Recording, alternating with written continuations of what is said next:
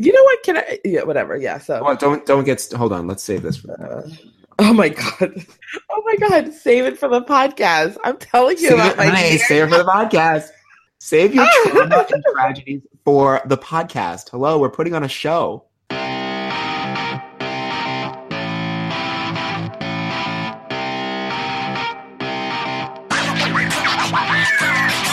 Hi, welcome to Outrageous, a bi-weekly podcast where we talk about race, media, culture, politics, and everything in between. My name is Chris. I'm in New York City, and I'm joined by my very best friend, Trisha in LA. Hello. Hi, sweetheart. So right. I, there, uh, there's so much we have to talk about, but first, you were in a car accident. Go. I mean, my sister and I were headed to the post office. Some loser decided, why not run a red light? And she's going across the intersection. This guy red lights because I guess he's in a hurry to get to work. Bangs us up really badly to the point where his car is undrivable legally. Thing is all messed up, and our entire front fender is gone. We were both. I mean, like I really. What happened was the the seatbelt. Like man, that thing snatches you. The seatbelt snatched me right across the neck. aren't It fucking around by design. By design, it snatched me and pushed me back. So like it kind of cut across my neck. I thought I'd be fully bruised there, but it was it did a pretty good job. And then my knee, I banged my left knee up because when the car just jolted forward, I just rammed into the dashboard. So my left knee got a little bit bruised. But you know, for for the way the cars looked, we were we got we were able to get out of the car and walk. No, no, it was pretty scary actually, because in the midst of the car accident, you're like, shit, there's no control. You're like, fuck, I'm, a, I could be dying right now. It was just like, it was that, it was that massive, and just in terms of the impact, because he's going at full speed. And then guess what? He gets out of the car. We're talking. He doesn't have insurance. Wow. I was like, who's running? I was like, who is running a yellow light when you don't have insurance? Like, You know what the be thing is? extra cautious. People like you and me follow the rules, but we're square. Yeah. We're doing everything wrong as far as what everyone else I is doing. know.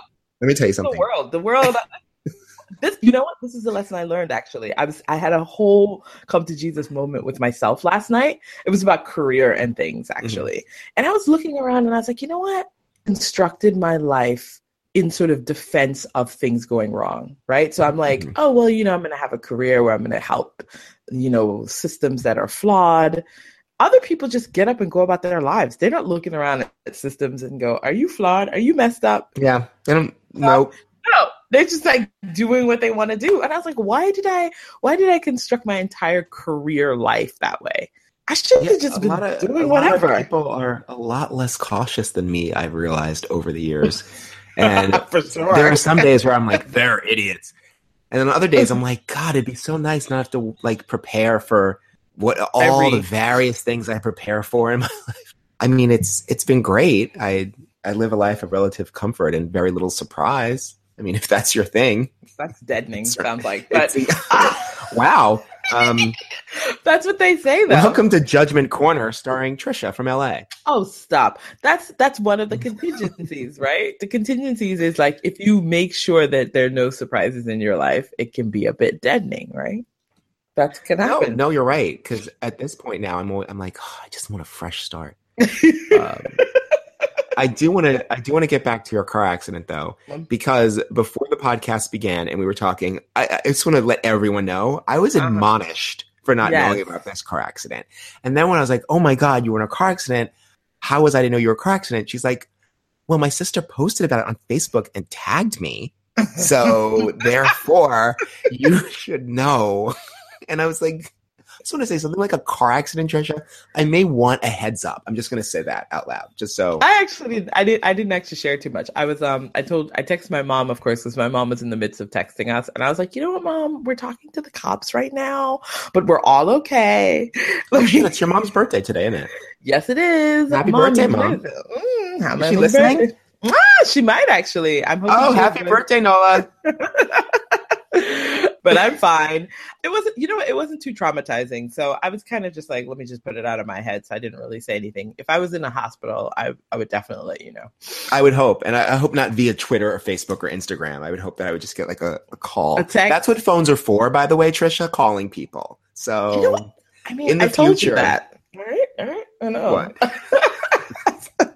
I should alert you if I'm in an accident. yeah, maybe, maybe not wait for me to for it to crawl across. I mean, you're putting a lot of Your- faith in the Facebook faith in the algorithm to deliver information to me about your personal health. Um, oh God. Well, I'm sorry to hear about your car accident. That's terrible, especially in LA luckily- because now you don't have a car.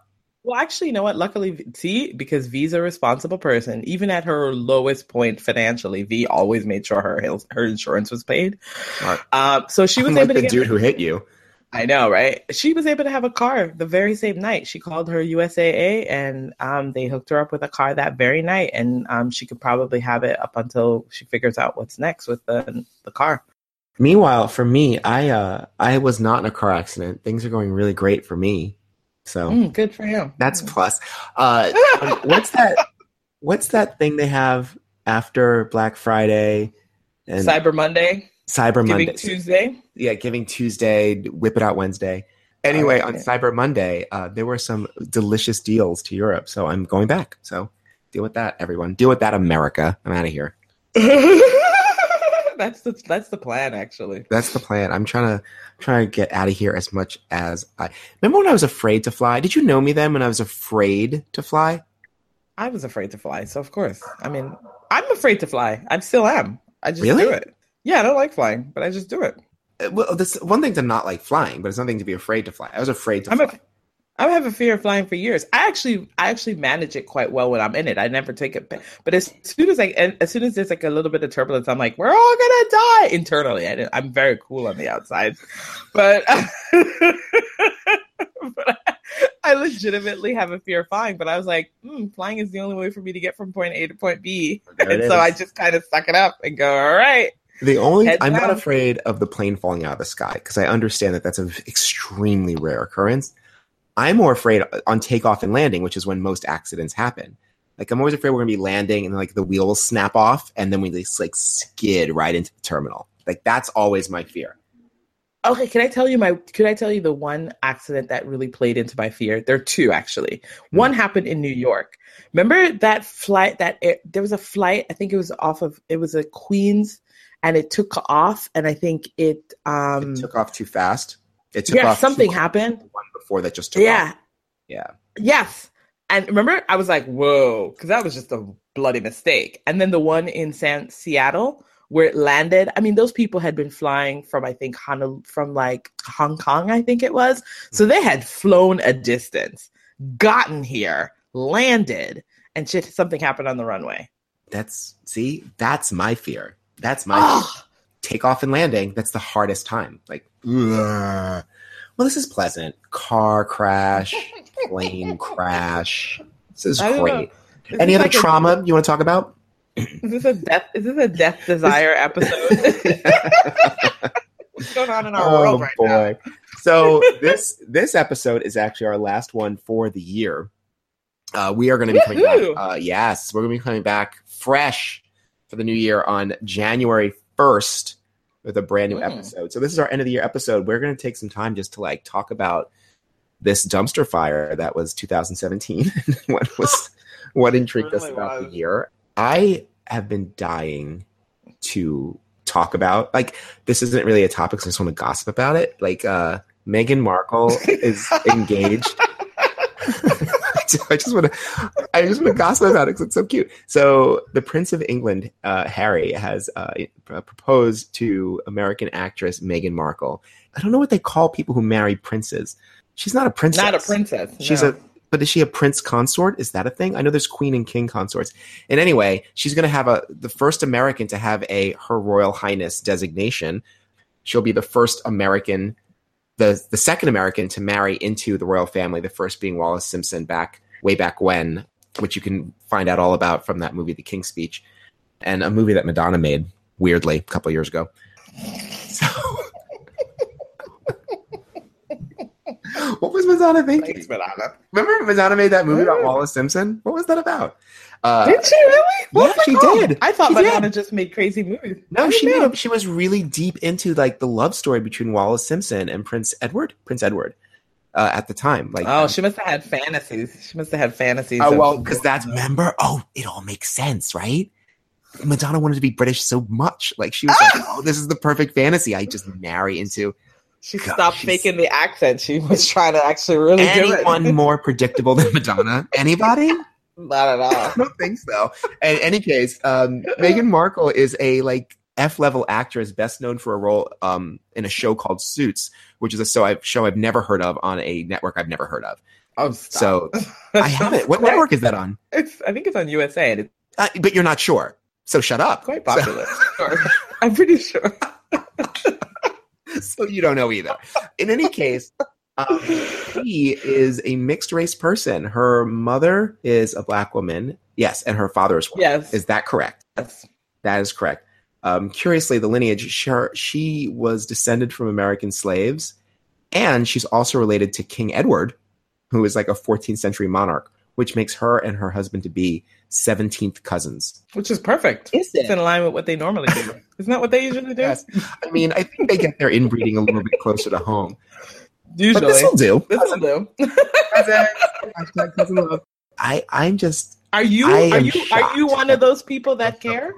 I, okay. First of all, don't even fucking play with me. You're Jamaican too. You know, somewhere deep inside you, you care about the British royal family. Don't pretend. You know, you know what? You know what? Don't I pretend. wish. I wished I cared. I wish I cared. My timeline care. was going crazy. I I have like zero interest in it, and that's shocking to me. You know why? Everybody's like, "Oh my god, we have a black princess." I'm like, "No, we don't." What do you mean? I'm just I'm just saying biracial people are biracial people. She has all the markers of people who they choose to cast in movies when they want to cast a black person. I mean, so it's like you're casting a princess. Guess what? I'm going to pick the biracial girl. Nothing against biracial people. Some of my best friends are biracial. I'm editing all this out. No. Every But single I mean, word. I just don't care. I mean, leg- legit. I need you to look like. I need you to be black as tar for me to care. Literally, so if he got with Lupita, I really do. that would be news for you. I'd be all. I'd be all up in it. That'd be That's- a hot couple. And that's that's like not central casting. oh, that's, that's a not hot central couple. I'm thinking about it now. Oh wow.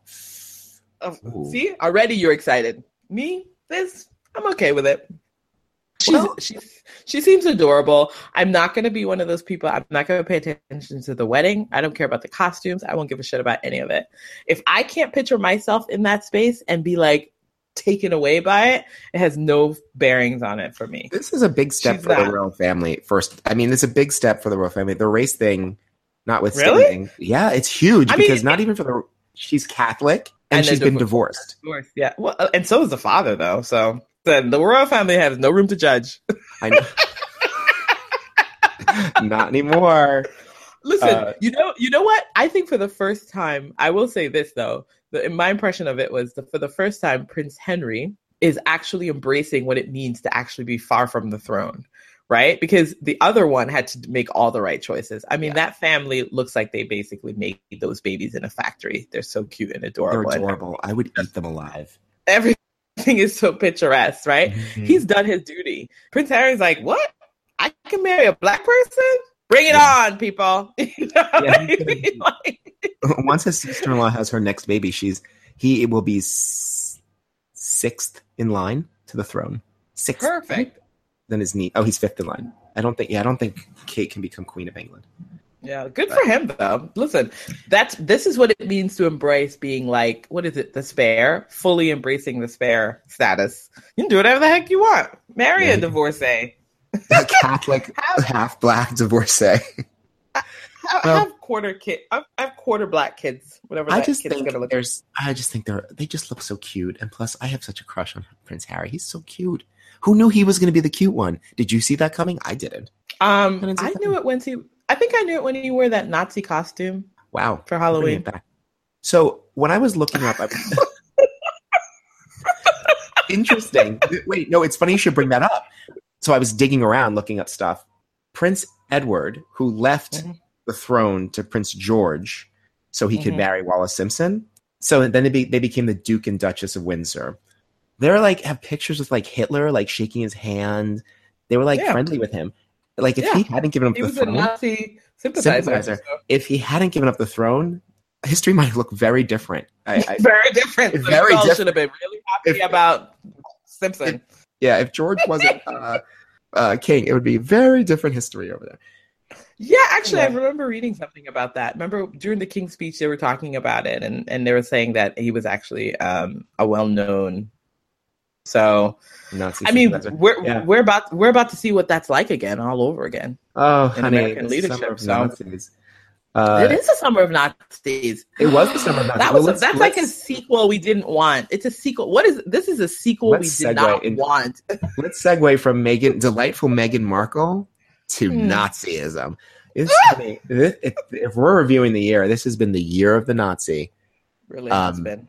I, I, don't even know what to say about it other than shame on you, Americans. Shame on you. you know I don't what? know can, I, can we, what to can say. Can we talk about can we talk about sort of like liberal confusion about how to deal with Nazis? Because I think this is like a larger issue with that liberals have. How do liberals stop themselves from being relativistic in every scenario? So, in thinking about your question, I am thinking about the, the recent New York Times piece, which profiled a young Nazi sympathizer. I can't remember his first name. His last name was Horvater. Harvard. You know, I'm not interested in getting his name correct. I don't care. So I feel bad about that last name though, but go ahead. Um, I don't, I don't, there's no part of me that feels bad about anything about this. In any case, I feel bad. Uh, New York Times pro, wrote very profile about him and the, way that they presented it was sort of like, he's not a bad guy. Like he's like the guy next door. Like your mom would be really impressed by his manners as if your mom is someone who'd be impressed with someone who's interested in like the violent repression of other races. So the New York Times caught so much flack because they're like, this is not how you talk about Nazis. Like, I, am not interested in his recipes or where he shops or, you know, how adorable him and his wife, his fiance look together. That's a mess. It was a huge problem. The Atlantic had a really fantastic like satirical piece about the New York Times piece. The journalist had to comment, the New York Times had to comment.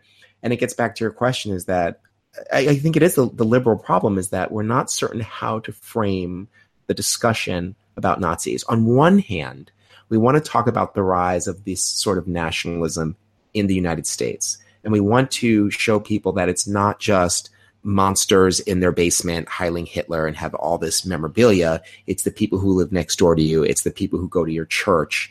But how do you do that? How do you underscore that without being like Nazis? They're literally just like everybody else. I think you have to take Nazism to its natural extension, to the to, to its natural end. What are its end goals? I think one of the my problems is I feel like liberals are looking at Nazism like it's a set of ideas a set of ideas um, without context, a set of ideas that didn't get practiced fully under Hitler with real stark consequences. Mm-hmm. So it's like, do you think this you is liberals I mean? though, or do you think this is? I don't know if I want to hang it just on liberals though. I feel like this is sort I, of listen, like an American problem. This is this is about our discourse at this point. Well, it is an American problem, but at for the moment, the conservatives have fully embraced their Nazi brethren. That's neither here nor there they're they've embraced it. But when you're trying, and it's not a surprise. But when you're trying to challenge Nazism, which is supposedly what like a paper of record like the New York Times is supposed to be doing, which I would then call it in some sense liberal in a certain way, then you've got to figure out how to talk about them. I mean, part of my question is also people's refusals to punch Nazis to revisit Nazi with Nazism with um with violence because I you know and I've actually been reading some you know I've been reading some writing by Jewish authors and they're like you one of the ways that you are able to sort of staunch it is to be able to say that you're willing to revisit these it's like you have guns, you're prepared to take this to its natural end if these people rise up. But it seems like people want to, um, it seems like from much of the writing that I'm seeing, especially from white authors, they really, first, first of all, there's a general confusion of, oh my God, Nazis are just like us. Well, they were never monsters in that way. So we already knew that these ideas were, in some sense, you were capable of having them, your neighbors were capable of having them. I mean, Jews told us that their neighbors turned them in. You know what I mean? That why is that the new thing? Oh my God, your neighbors could be Nazis. Uh yeah, the Jews discovered that. So you weren't paying attention. Second, we come out of slavery. We lived in intimate situations with people who were willing to bound us Mhm. So we know that it's possible to be intimately related to people doing evil, right? Like, didn't slavery teach us that as Americans? Well, we're so busy rewriting slavery nowadays. Right? Like, so it's like, I mean, it's getting it's getting harder. I, I don't want to get too far off your question, but when it comes to slavery in this country, we've done our own piece, really softening what slavery was and what it meant. You know, there's I there's think too that many must be stories, the confusion. Yeah. too many stories about kind masters and Yes. relationships between slaves and their owners, as if that could be anything else than being absolutely disgusting and horrible and reprehensible. Even and- if there were humane moments, because we're human it beings. doesn't because it's it's it's inhu- it's an inhumane thing like of what value is someone giving you an extra cracker in a concentration camp what what's the total of that kindness Except you know what? still negative people buy into those stories though. exactly People buy because into like these weird like you'll look at the situation and oh guess what? He wasn't a bad Nazi because he was one of the few that allowed him to play music for I'm like, but was he gonna end up in a gas chamber still? Then he's still a bad Nazi. You know what I mean? Like people are always looking, but you know what? It's also part of the it's part of like how we've been like taught to deal with evil in America is to look for these like small blips, these moments where you should be able to like hang your hat on this moment. Oh, he could have beaten me 20 times, but he only beat me 10 times. You know, it's like these weird kind of like compromise with evil. And so so there's a part What- of them what- that seems to be like they seem to first of all be unsure that Nazis are not villains or monsters. So because of that, there's a kind of reckoning that is that seems to always be happening in the writing, where they're just a touch scared to take the natural Nazi ideas to their full conclusion, which is the end of anyone that is not included into the Nazi agenda Mhm. it's it's the end of us. Like so i don't understand why i'm supposed to have how, how i'm supposed to be comfortable with these ideas. So as soon as someone starts talking and they're like oh you know what? He was really trying to show the other side. I was like what's the other side of There- there's only one other side here and what is the other side except our annihilation? When these conversations come up, one, I think they sound very dramatic in black and white, so people want to reject them. But I agree with you. There's no lo- logical end result here. This is not just a system of ideas that, oh, I think it's fun to flirt with. Like if I flirt with it too much, I end up going down this really violent path. And because of our revisionism in this country about slavery, because of our continued doubts about the Holocaust, which is a thing. I that's a thing, Trisha. Don't do not It's like- on the internet. earth, it's earth is flat people it's earth is flat people i've never been able to understand the, the doubts you've seen the gas chambers you can take visits to them you've seen the bodies There Why are do they convince people themselves? who were there and talk about it. I don't Is know. it like a mass? Is it like a mass? What, what? How do they? they think I mean, I I'm not digging around because I refuse. Don't. What is what's the rationale for that? I, I can't. I, you know what? I won't. I, I'm not gonna. Okay. See, this is the thing about other viewpoints, right? This is there's no other side to this, so I'm not even going to tell you some of the things that I've learned because they're not valid points of view, and that's the end of that. You know, that's that's the thing about information is virus. Like we talk about it here, someone listens to it, and they're like, maybe none of our listeners, but someone's like, oh well, th- this could this is a measured conversation. There was no measured conversation. Like the Holocaust happened, end of story. And maybe Well, that's see, how this we is should my treat thing, so- this is how we should treat Nazism in these points of view. Like, okay, the New York Times wants to run a piece about a Nazi. Like, they could have printed the same article. They just could have made it seem a little less like they were describing scenes from a Wes Anderson movie. Like, this is not a twee fun thing to be talking about. He's talking about like se- so the segregation of and elimination of other people. That's not a side that needs That's- to be explored. That's the central piece because I, you know, listen. This is the thing. I've and I see it. I see it. I see it amongst like people who I generally respect and this kind of like you bullshit that gets thrown up in there. And I'm like, if your point of view is about the annihilation of groups of people, I'm going to have to say it's not a valid point of view. And Mhm. so from that point on, I'm not actually in, interested in having a conversation with you about it because it doesn't it doesn't have merit for me. Like we have to decide that some conversations don't have merit. We have been having this discussion in the country, I think all year about both sidism. It, there is no side to anything when there's just falseness on the other side and so that's why I get so confused because it's like as soon as you introduce it, I'm gonna say uh, concentration camps, the Holocaust are valid enough for me that whatever else you want to tell me about yourself once you say that you're a Nazi or a Nazi sympathizer doesn't matter to me. But I noticed that that doesn't happen for a lot of things. It's like as soon as somebody introduces that they're racist, continue to have a conversation with them as well. We're supposed to continue to like, have these. It's the sort of like, hear me out. hear me out, though. So I get into a room and I'm like, you know what? I think Black Lives Matter is a really great movement because I think it show, shines the light on police abuses of black people, black men in general, and like their murder. Then someone goes, now hear me out. And it's like, what? Like, no, there's nothing, there's no other side to that. There's no other side to that. You might disagree with the tactics of Black Lives Matter, Yeah. but if you disagree with the ideology, then you've told me too much about yourself. Primary among those things is that I should end this conversation.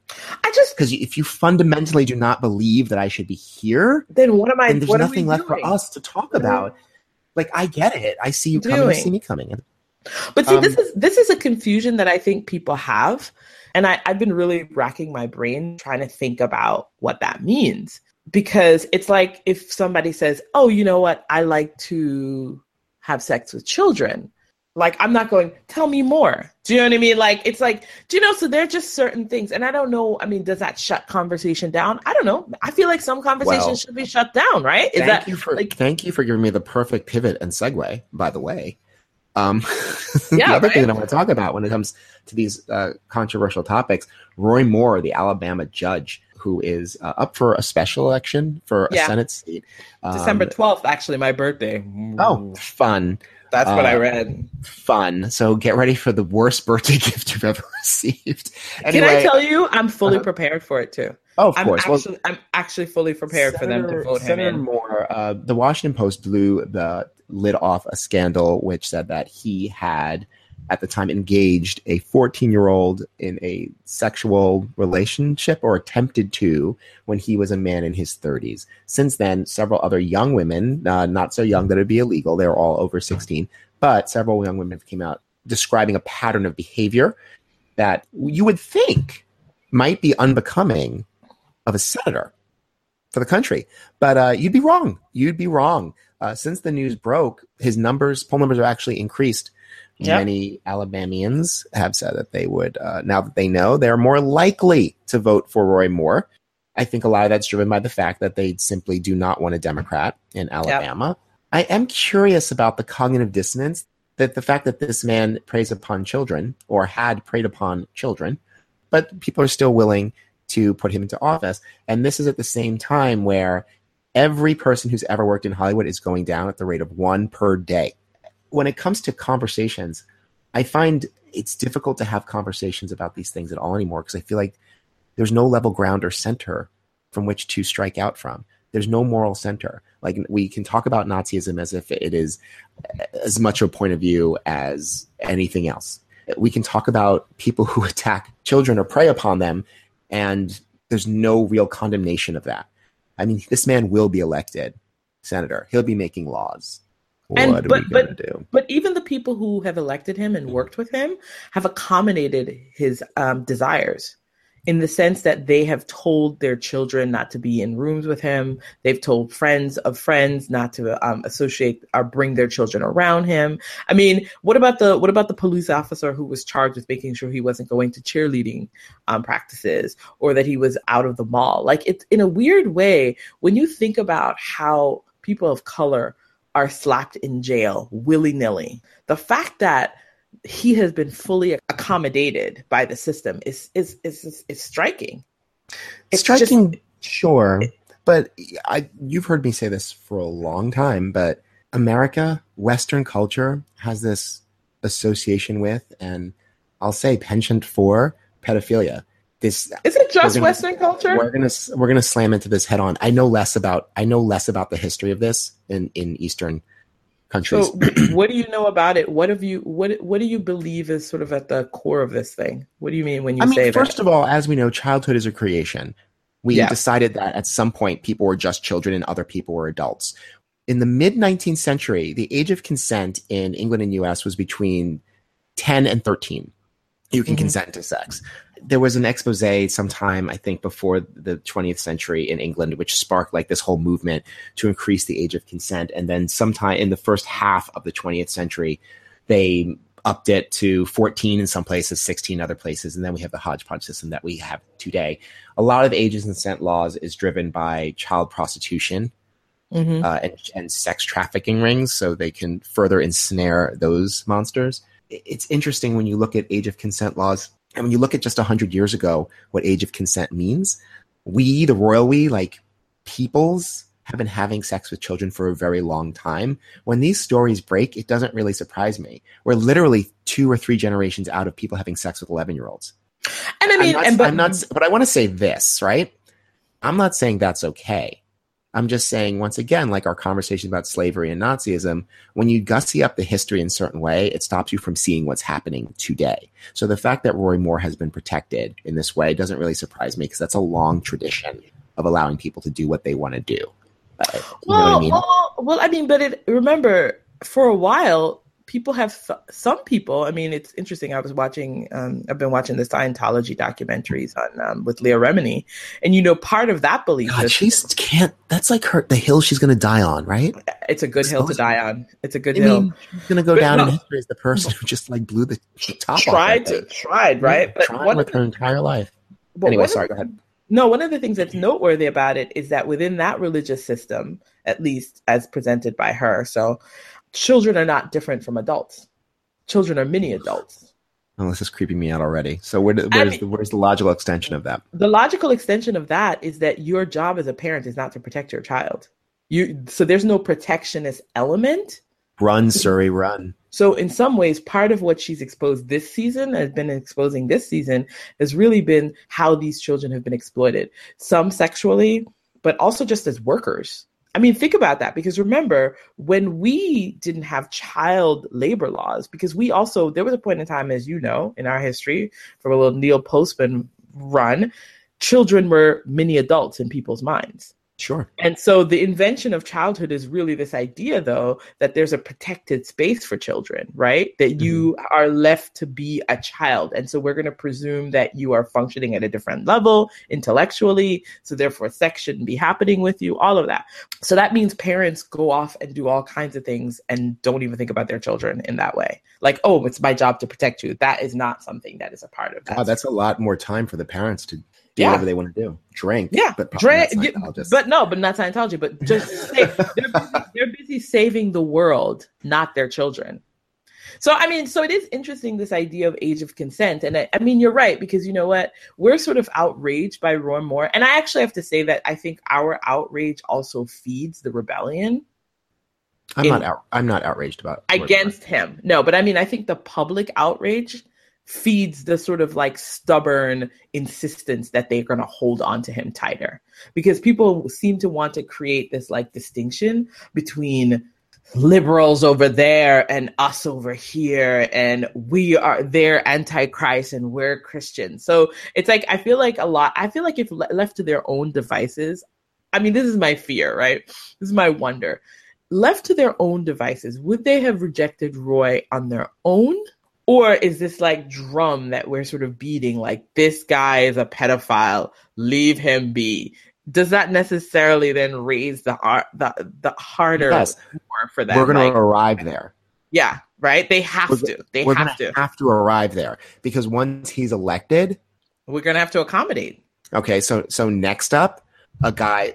Next up will be a guy who runs for office, and then like two 10 year old twins come out and say that he touched them in the bath and did all sorts of stuff, and then he's going to point to Roy Moore and be like, "This is not going to make me a bad senator," and then America's going to have to decide. And I, I think it's it's been coming for a very long time. It's been a culture that's dipped and wrapped up in sex, and we never want to talk about it ever. And when things like this happen, be outraged and shocked and grab my pearls, but I don't because I'm not outraged or shocked. You and I have talked about this extensively. I don't believe in age of consent. Like I don't these laws surrounding sexuality in young people and old people. I, I just think they're not really well thought through, But and you- I think that we're we're not really addressing a problem. And What's your position on that though? Because in this conversation, I think you have to be very clear when you say you don't mean you don't believe in age of consent, and what Well- are you, what are you offering in as an alternative? Alternative. this this is the and this is the problem with this sort of conversation, right? Because anyone listening would be like, Chris supports pedophilia and having sex with children. And that's part of the problem when it comes to this is that we resist having any nuance in a conversation about sex, especially when it comes to children. I'm not advocating that people should have sex with 9, 10, 11, 12, 13 year olds. I don't think that's I don't think that's a good idea for anybody, for society. I don't think that's a great idea. I do think that if we are going to make laws like that, like age of consent laws, we should examine the culture that we are pushing those laws into. I was using this as an example the other day. You love Riverdale, right? Yes. You love that show. You can't, you literally can't shut up about it. Uh, I watched one episode. In the first episode, we're introduced to Archie and Betty and Betty's gay friend, who is called Kevin from the comics. Is he still Kevin in the show? I think so. Okay. So Betty and Kevin are in Betty's bedroom and they're looking out the window at Archie, and Archie is in his Yes. house and he takes off his shirt and he's ripped to shreds, right? Yeah. And they both take a second to drool over him. Now, I just want to break this down, right? These people are high school students in the show, but they Yeah. are played by adults. Yeah. Think the show is 18 to 34. hmm So I, I have a question about what the message is here. Me watching this, I'm supposed to recognize that Archie is sexy, right? Yeah. That's that was the point of the entire scene, right? Sure. Just his, the way that his body looks, and on top of that, the reaction of the characters, who are all played by adults. So Yes. I find adults attractive. I'm going to find these actors attractive, and they are Sure. portraying children. If I was to have sex with a child, with a 16 year old, um, I would go to jail. Explain to me explain to me exactly how those things go together. Because We live in uh, a, we live in a society. we cannot, constantly. because we cannot pay children to play these parts. well, this is my question, right? If we are if we are always describing stories about how sexy high school children are, should we not Sure. examine that? That's my point. But That's ch- my point. But, but not see, that I want to have, not that I want 16 year olds to play these parts and be involved in sexual situations. That's not it. My thing is is like, why, why do we keep beating that drum for entertainment? Why are there nine shows on TV right now about high school students and their various sexual exploits with um, kids their age and adults? Why, why is that a thing that we put out there? because And uh, high school is because high school is the time when kids traditionally explore their sexuality, and they find something we also don't talk to them and- or each other yeah, about. and they find each other sexually compelling, and they are going to explore it because that is the time when we traditionally start dating. This is when people are going to figure out where they want to land. So it's supposed to happen. The question you're trying And- to figure out is how do you mm-hmm. how do you present that in an entertaining fashion, or how do you present that period? My question is why, why, do Why? you present that as titillating for adults? Is that not a because adults watch message? TV. Well, Well, I mean, I mean, But but, you know what? There was a there was a period in time. Let me just say, clarify. There was a period in time when adults did not watch teeny bopper shows. That is When a that? change. Were, were, were adults watching 90210? When we were when we were younger watching them, I. I mean, we, didn't, we didn't know adults when we were watching. but that's what I Did mean, you? though. Like. I mean, like, no adult I knew was watching 90210. It was a thing that kids watched and we watched together and we talked about it. What's happened, you're right. There's kind of been a progression. It's kind of like when we talked about the fact that you used to have adult music. And so now mm-hmm. when you watch something like the Disney Channel and you watch their award show, they're giving the awards to the exact same people that adults give awards to. Are giving the awards too. Yeah, that's very different because there used to be adult entertainment and children entertainment or teenage entertainment. It just didn't used to cross that way. But it's really it really has shifted. And you're right. There's kind of been I mean, I think one of the th- one of the themes of our um one of our favorite authors, Neil Postman, has been this kind of dis, you know, in his book The Disappearance of Childhood, has been this sort of merging of like issues that are relevant to everyone suddenly. But there was a period in time, maybe very small, when teenage entertainment was teenage entertainment and adults weren't included in it at all. Well, then maybe see. That I'm not- that's I'm not saying. I'm not saying we. No, but I mean, yeah. Go back to that. I'm just saying, like, because that's not true anymore. We Yeah. should be really examining what we're doing. Why? True. Why? thoughtful. about high school students' sexual awakening and then market that to adults. in a world where we have laws where adults cannot have sexual contact with children, like why do we do that? And I know people will be like, "Oh, because it's fun and it's innocent," and the rest. It's not fun. It's, It's not, not- innocent. not innocent. Because then people go to the mall and they cruise for teenagers and they're in their thirties. That's a real thing. I'm drawing a direct line because I believe one exists. That's not an accident. We live in a world where we're told that everybody is sexy. Children are sexy. I was walking on Park Avenue behind um, some school kids. Uh, it was like three o'clock, and and, you know, up there, like it was all like upper crust private school kids, and these girls in November are wearing the shortest skirts, and I kept thinking, why is this a functional outfit? Right? The boys are in pants and sweaters, right? these girls are in skirts that go halfway down their thigh, and I'm thinking, what what's that? And I know people will be like, oh, it's just cute, and I'm like, well, what does that mean? What does it mean to put a 14 year old in a short skirt? Who's that cute? Well, well, She's remember. We've been having this conversation about um, sort of the sexualization of children for uh, quite a bit, right? When we talked about Right. sort of the emergence of the Catholic schoolgirl outfit as um, as a sexual object, and then also the the the, the desire for young ba- young children to have bikinis, which is a strange thing because we've we've always had like there's been a, I mean culturally the emergence of the bikini was a big deal for women. So imagine, imagine somebody from the past taking a gander at the beach, and they come and they're like, "Wait, a minute." Someone from the 20s when like their ankles are covered because it's too sexy. and you show up on the beach, and you, And it- it's like thong, thong, thong, thong. Uh, you know.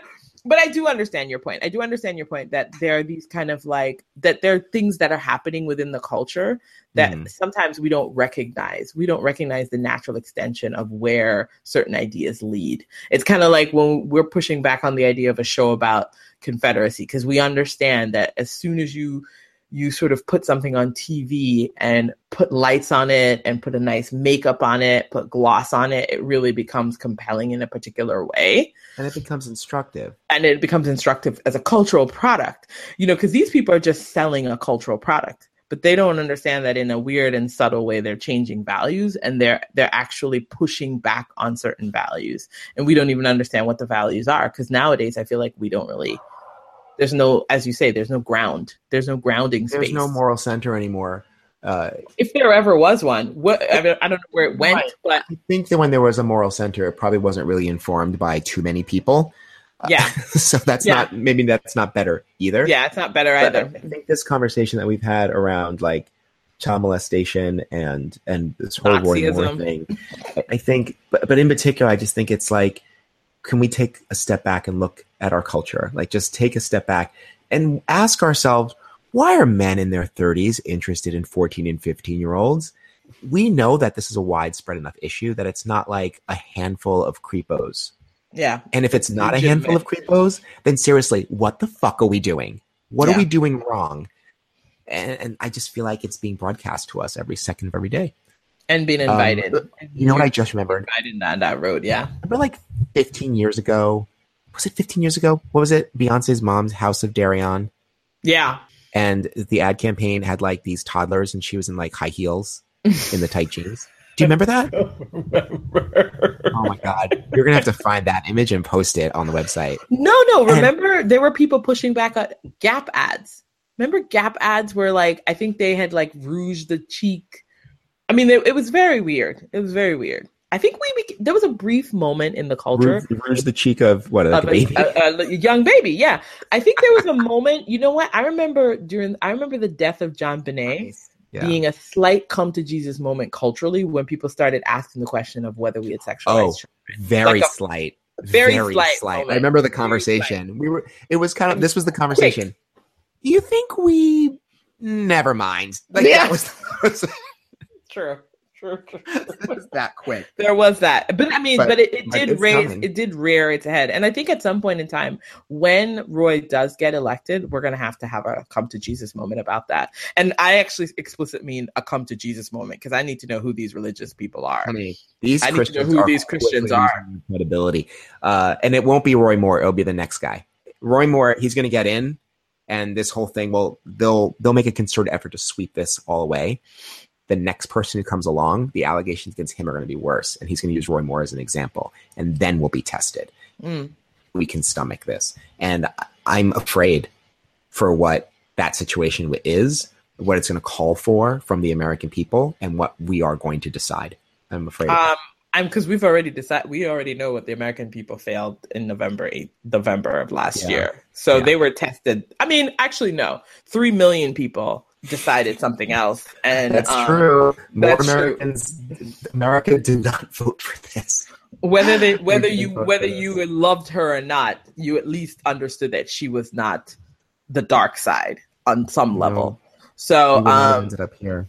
Yeah, I, I, I, I'm fairly certain that a lot of these guys would be fleeing, but um, so no, that that that's a that's a valid point. That's a very, I mean, God, what a scary thing, right? I mean, Let's you started you started with uh, you started with Merkel, and then you ended up here. don't I know. know. We started with a beautiful wedding between beautiful people, ended up in trucking in Nazism and pedophilia. You know what? I, let's talk about good stuff this year. Mhm. A- One of my new personal heroes and my ex boyfriend, not a big deal, Colin Kaepernick. Mhm. He's just great. he was uh, he was citizen of the year and on GQ. Sports, and Sports Illustrated just gave him the um, Muhammad Ali Award. He's a fantastic person. In that photo shoot he did with GQ, in each one of those shots, all the clothes were from black designers. Like he talk about someone who put his career on the line for his values. I think that is amazing. I think he is an amazing American. Isn't it ironic though that the Colin Kaepernick storyline has been happening in parallel? To to what? this Trump? to the sort of national disaster amongst like elected officials and people who have been charged with being responsive to the needs of the citizenry and you're watching them fail at every moment and then you've got this Colin Kaepernick story that's like just like chugging along what does that mean what does that do for you when you see What- that what do you mean? Like I mean, it's it's a little discombobulating, I have to say. It's like you've got this sort of like this culture of just cynicism and and just like a general heartlessness from I think the people who've been charged with taking care of the country and taking care of the citizenry, right? In terms of politicians. I mean, you we, we just had a discussion about the fact that Roy Moore is probably going to be elected, right? Mhm. And then you've got this guy who's been villainized by many of those people. And for many of us, I say people of color and people of conscience, look at him and see someone that's worthwhile. And you've got the story happening at the same exact time where he's just sort of growing in his understanding of what he's trying to do. And you've got these publications kind of coming around to recognizing that there's some validity to what he, to the questions he initially raised, right? I mm-hmm. just, I don't know. I just like, I, as I look at it, it's a little bit discombobulating for me. If I was a bit younger, it would be confusing as hell, to be honest. I wouldn't be able to hold those two things together very much because sometimes I don't, I can't even do it. Like, I, it's like in my sane days, I figure out how to do it, but other days I'm just enraged because I look at him and I'm like, this guy doesn't have a job. And then you've got the others who are just like collecting money hand over fist as Honey. they betray us. committing daily. crimes, You know, you know, it's weird to Committing- watch it. and flashing white power symbols, telling lies, chasing after ninth graders, Getting huge know, checks. You know what I mean? committing treason. Like yeah, so it's just, I mean, this year is just a really strange and discombobulating year because I, I mean, I, I, you know, the through line for him is just him growing stronger and sort of braver in his silence, really. In just in his silence of uh, all of his critics, like he just hasn't even had to speak because his critics' behavior, their mm-hmm. behaviors have been defining and making it clear the thing, the very thing he was standing up for in the first place or sitting down for in the first place. So it's mm-hmm. just, you know, it's just, I don't know, it's just, it just reveals kind of the complexity of this moment to me that it's just so hard to hold these things together. And half the time I'm surprised that we even get up every day and, and are able to kind of like put one foot in front of the other. Cause like the cognitive dissonance, how are people dealing? I don't know. I think it was really well said. Think You know, it's just, it's a lot. This year is this. conversation the two, had. the two. that was, Oh, with No, that was- myself. With your, the conversation you just had with yourself. I I would not want to sully it by making it a dialogue. That was really. Will we land somewhere? But part of me feels like, how could it not happen? Like, how could there not be a counterpoint to all the drudge and terror and horribleness coming out of Washington? That is the kind of thing that generates these sorts of counterpoints, right? This evil that's happening generates people like Colin Kaepernick. Evil calls to people to be better, and he answered the call.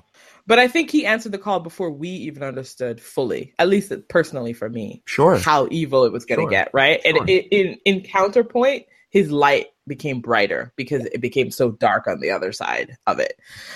Do you see that in sort of any sort of resistance element and like the women's, not women's rights actually, because I think it's more like the women's march people, which I think are both a part of women's rights folks, but also quite distinct in the fact that I think it embodied so many more women than people expected mm-hmm. it to. At least white women for sure. I think, honestly, I think the resist effort has really sort of slowed down in this past year, which is why Colin Kaepernick to me feels so much more, feels such a powerful figure that stands out because he has not lessened his rhetoric. Well, um, he hasn't. His, he hasn't spoken. But that's what I'm saying. Like, the, it's so funny. Like his silence has is a rhetoric of its own. Like the way that he just quietly resists what's going on at the NFL and and everything that's going on with the government and with Black Lives Matter. The way that he quietly resists has become such a siren. And I really appreciate it in this time when I feel like there was so much resistance happening a year ago, right? Pre inauguration, post inauguration. And now we've been beaten down by a whole year of lies. The lying. I cannot believe the lies Donald good. Trump came out the other day and said the Access Hollywood tape. Now he's not sure if that was even him on the recording. and you know what, Trisha? People will believe that, and I don't know what to say. And it's this people don't believe their ears or eyes anymore. What did you call it before? Both sidism. Yeah. You know, just like the Earth is flat. People like the Earth is yeah, round. They're, they're having they're having a moment. The yeah. Earth is flat. People are coming back people are like, well, the earth is round. That so we're saying the earth is round, and there's some people going, hear me out. And it's like there's nothing else to say. I think you saw it from space, but maybe they deny that we even went to space. So you're right. there, there, was a this flat Earth Society uh, had a Twitter handle, and in their bio or they posted on Facebook something. It said the Flat Earth Society has adherents all over the globe, and someone posted, "Just read that back to yourself slowly. It's a globe. It's just, just slowly take that. Probably should have said we have adherents all over the plane. yeah, right. All over that the is- flat land we all inhabit. Oh but God bless Colin Kaepernick. I, I, we need to clone him just for his views and general sexiness. I think. Let, I mean, off it's it's really sad. I mean, obviously, I admire him for his views, but he's also on my phone, and it's a nice Is image. Your phone lock screen. Here's my phone lock screen, and this is my phone lock screen because every day this is what I want to wake up to. oh my! Oh wow! This is bad for podcasts, but great for me. That's that's a hot picture because I want to show yes. that I want to show oh, that fuck, I'm going to the gym right after this after seeing that picture. Ethical behavior can be sexy. That's all I want you to know. That's a, that should be the new campaign. Ethics is sexy. let's uh let's turn to I want to do media recommendations, but also I want to do something different. Like if we're looking back at the year, okay. Well, and I know I'm putting you on the spot because we didn't we didn't prep this beforehand. It's okay. It's good. Or you had to pick like a single media experience you had this year. What blew you away? Just thinking about the whole year that started with the inauguration to now. Was there like a book or a movie or a TV show that you read, watched, saw, or experienced that you think other people should read, watch, see, or experience? Wait, so is that going to be my recommendation? No, no, no, no, no. We're going to do regular recommendations. I'm just, I'm like segueing into the recommendations, but in doing so, I just want to like kind of reflect on a year of recommendations. Like, what do you, what blew you away this year?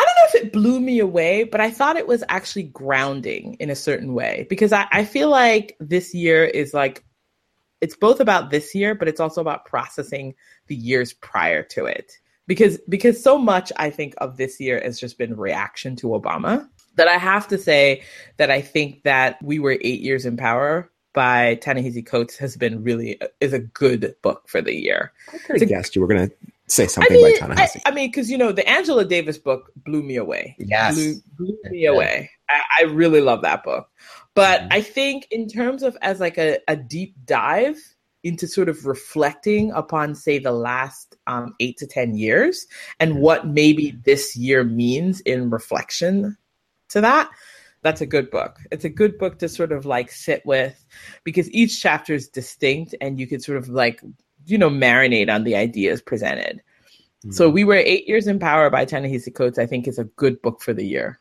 I think it's it reflects the year perfectly. What about you? See, I asked you the question. I wasn't prepared to answer it myself. I know. I didn't read a lot of books this year. I read a ton of articles, so many of them good. Oh, God, yeah, you have been article reading. I, I gotta have to give you a list of things. I haven't seen that many movies. I've watched a lot of TV, but nothing that I really thought was Nothing you think capsulates the year a little bit? There was a- Like actually.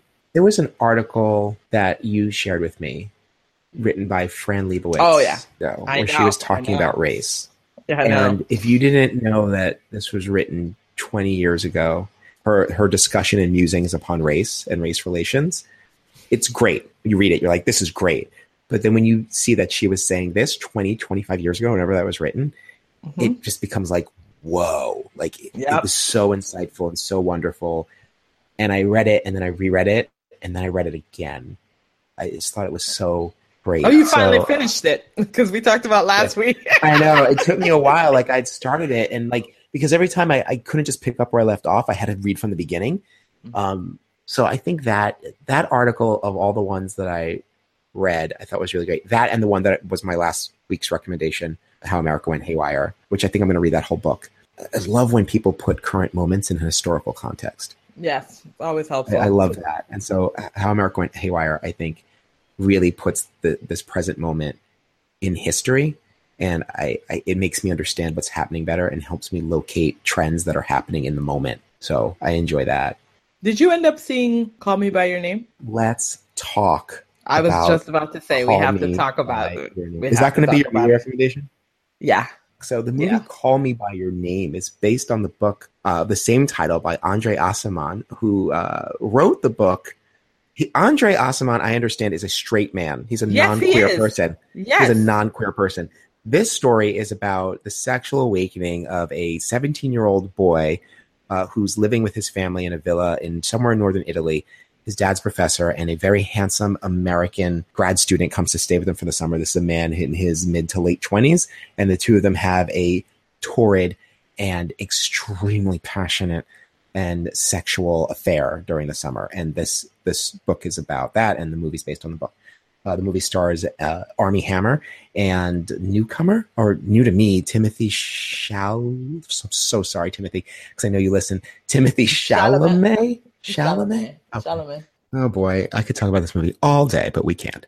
So, Mhm. Call Me by Your Name is our dual media recommendation. which I is going to disturb some people because I know some folks who really are sen- are are really paying attention to the age difference thing in the current moment.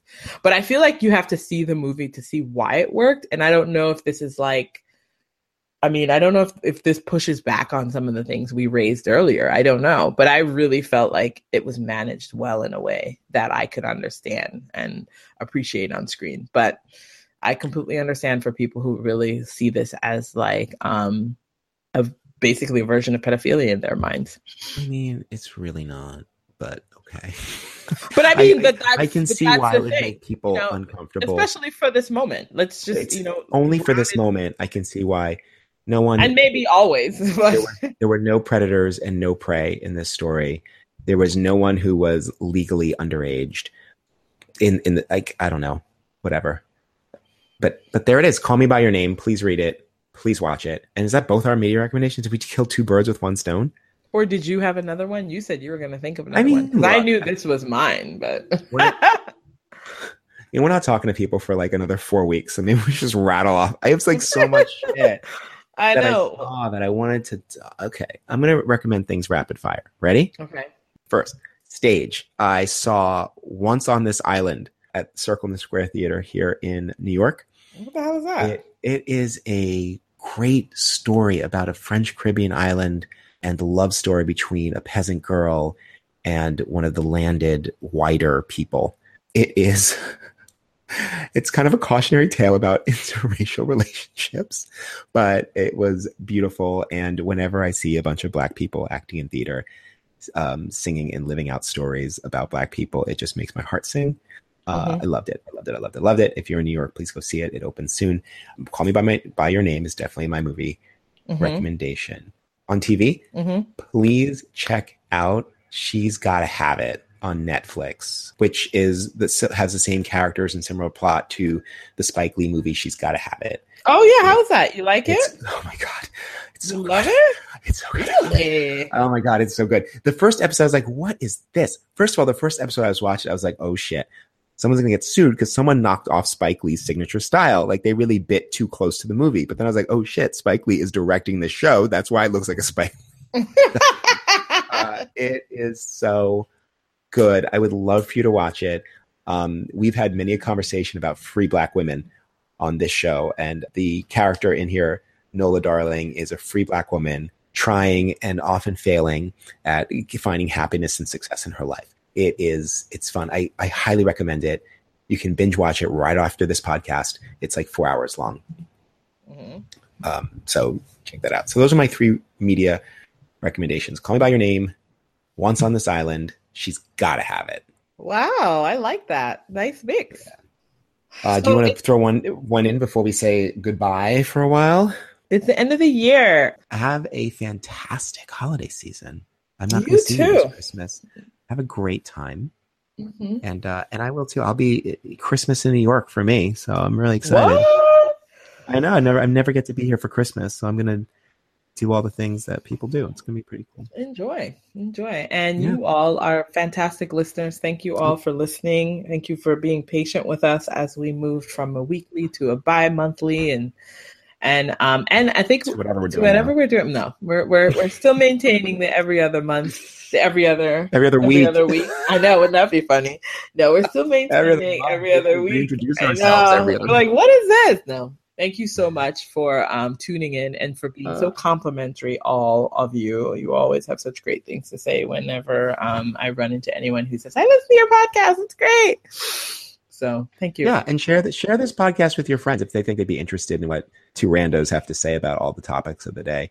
Uh, I, I, am very grateful for the listeners. You know, we just put this podcast out there, and I just checked the other day how many people actually downloaded, listened to it, and was surprised, and then like a little scared that we actually reached quite a few people. Um, so it was like, wait, I just thought like a dozen or two dozen people are listening to this. No, it's actually a lot more than that.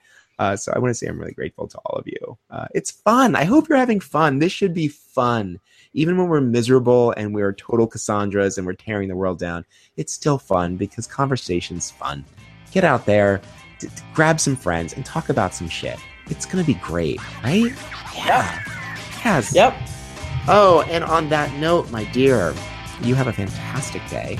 And um, I'll catch up with you soon. And listeners, you'll hear from us on the first of the year. Take care. Bye. Bye.